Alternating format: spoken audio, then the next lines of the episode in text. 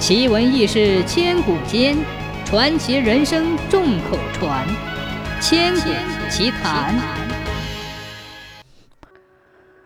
从前，藤南有个老财主，家里常年供奉着财神，梁头上也雕着元宝的图案，大门上写着招财进宝的横批，衣服上也绣着大钱的花样，扯起蛋来也三句离不开个财字。当地的老百姓给他起了个外号“老财迷”。老财迷虽然万贯家产，阔得流油，但对长工们却十分的苛刻。长工们拼命劳力干上一年，到头来还是两手空空，那是恨在心里，骂在嘴上。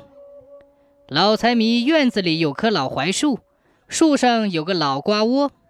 他老婆整天夸这个老瓜窝像个聚宝盆，他家就是靠着这个聚宝盆才富起来的。时间长了，长工们都听腻歪了。有一天，张三、李四、王五、杨六四个人凑在一起，嘀咕了半天，想出了一个主意，叫老财迷自己亲手把这个聚宝盆拆掉。这一天早五更。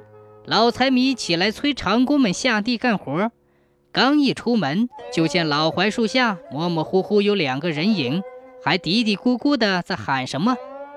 他忙不迭的躲到假山之后，竖起耳朵想听个究竟。只听张三说：“哎，咱又不认识什么样的隐身草，怎么着法呀？”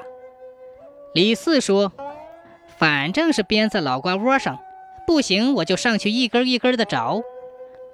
王五说：“嗯，不妥，老瓜一叫惊醒了东家怎么办？”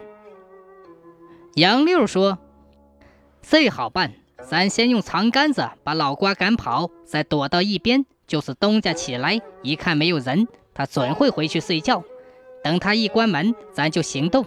就这么定了，赶明天半夜里动手。”停了一会儿，又听杨六说：“刘老道说了，这棵隐身草可是无价之宝，有了它，谁也看不见，想干什么就干什么。咱先说下，不管谁用这根隐身草发了财，可千万不能忘了咱兄弟们。”老财迷又听见几个叽叽喳喳的一阵子，可没听清说了什么，就看他们下地干活去了。老财迷兜了这个底，又气又喜。气的是长工们要他家的宝贝，喜的是他马上就能弄一件无价之宝。他急忙回到屋，把刚才的事一五一十的告诉了老婆。他老婆听了之后，半信半疑，接着又商量了半天，趁着天还不大亮，就开始行动了。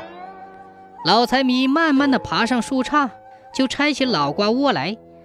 他老婆在树下仰起脸看着，老财迷拿起一根枯枝子问：“看见我了吗？”老婆应着：“看见了，看见了。”他又拿起一根：“看见我了吗？”老婆还是回答：“看见了，看见了。”就这么一连问了二十五六回，他老婆痒得脖子疼，实在是受不了了，便低下头。谁知上边又问。看见了吗？他老婆气得随口说：“没见。”老财迷一听，喜出望外，如获至宝，忙把手中的树枝揣到怀里，下了树，回到屋里，把它藏在大木柜里。这一阵子可把老财迷折腾坏了。他一边倒在床上休息，一边琢磨着发财的点子。想来想去，金银财宝再多。也不如做官光彩，去偷县太爷的大印，弄个七品县令做做。第二天晌午，他取出隐身草，插在脖子上，背上马，直奔藤县城去了。一个时辰的功夫，就来到了县衙前。